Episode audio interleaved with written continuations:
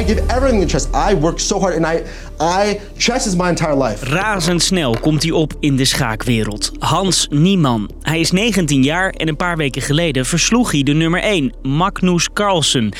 Maar ging dat eerlijk? Deze jongen is dus of heel erg goed of is een valspeler. De wildste geruchten gaan rond, tot valspelen met een seksspeeltje aan toe. En nu komt er een onderzoek. The entire social media and chess world is completely attacking me and undermining me. Ik ben Marco en ik leg je alles uit over deze schaakrel. Lang verhaal kort. Een podcast van NOS op 3 en 3FM. Hans Niemann is geboren in 2003 in Amerika. Maar dat is niet de plek waar hij leert schaken. Dat gebeurt in Nederland. Als Hans 7 is, verhuist hij met zijn ouders naar Houten bij Utrecht. In die stad begint hij een jaar later met schaken. Hij was niet meteen heel goed, maar volgens zijn leraar toen had hij zeker talent. Even twee zetten vooruit. Een paar jaar later verhuist hij weer terug naar Amerika.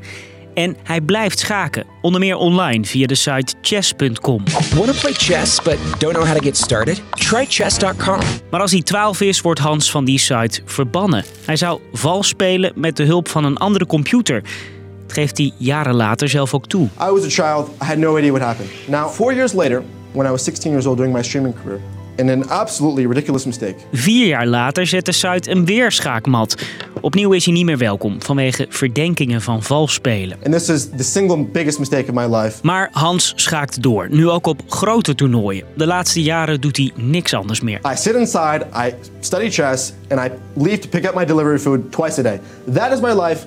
I enjoy it, okay? In korte tijd groeit hij uit tot een wereldtopper, een zogenoemde schaakgrootmeester. En nu staat Hans Niemann op plek 49 van de 100 grootste schakers van dit moment. Maar niemand weet of Hans nog vals speelt. Hans was always more or less in control in this game. En toen was er die bewuste pot. Niemand speelde begin september tegen vijfvoudig wereldkampioen en nummer 1 van de wereld, Magnus Carlsen van 31. Die was al 53 partijen ongeslagen. Niet de minste speler dus, weet schaakgrootmeester Bianca. Carlsen is al tien jaar eh, de beste van de wereld. Maar hij verliest de pot There we have it. What a result, guys. en trekt zich een dag later terug uit het toernooi. Waarom hij dat doet, zegt hij niet. Hij twittert alleen een filmpje van voetbaltrainer José Mourinho. If I speak, I am in, in big trouble. De grootste schaker van dit moment suggereert vals spel van Niemann.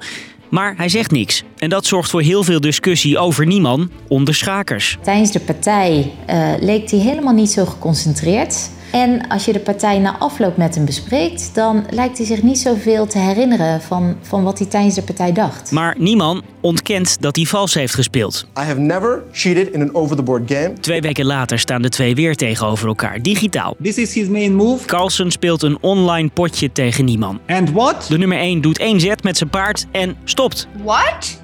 No. Het beeld van zijn camera gaat op zwart.